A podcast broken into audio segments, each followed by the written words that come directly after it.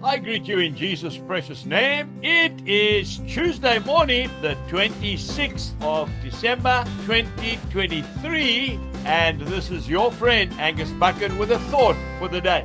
We go straight to the book of James, chapter 4, verse 7 and verse 8. Therefore, submit to God, resist the devil, and he will flee from you. Draw near to God, and he will draw near to you. Today, you and I are faced with choices. Are we going to persist and listen to the lies of the devil? Or are we going to believe the promises of God spoken over us? The devil says you'll never make it. He says you're the same as your father. He was an alcoholic and you'll be one as well. The devil says there's no hope for you People have said you're a waster, and that's what you are. That's how the devil talks. Jesus says you are more than a conqueror. Jesus says you can do all things through Christ who strengthens you. Philippians chapter 4, verse 13.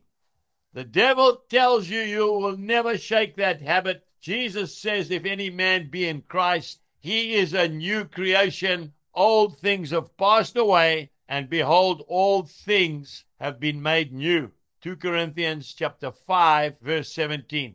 We need to resist the devil. We can't say, well, that's just the way it is. It's not, folks. We weren't born like that. All of us were born the same.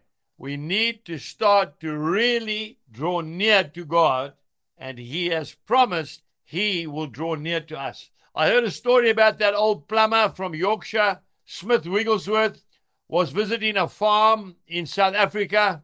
It was in the old days in the middle of the night, he heard a groaning in the corner of his bedroom. He reached out for a candle, struck the candle, held the candle out, and there he saw the most grotesque picture of a demon that was growling. He looked at the demon. He said, Oh, it's only you. he blew the candle out and went back to sleep. You can deal with the devil. He's a liar, he's a thief, He's a bully and there's nothing good in him. And by the way, he's a coward. So the Lord says, resist him and he will flee from you. Have a wonderful day. Jesus bless you and goodbye.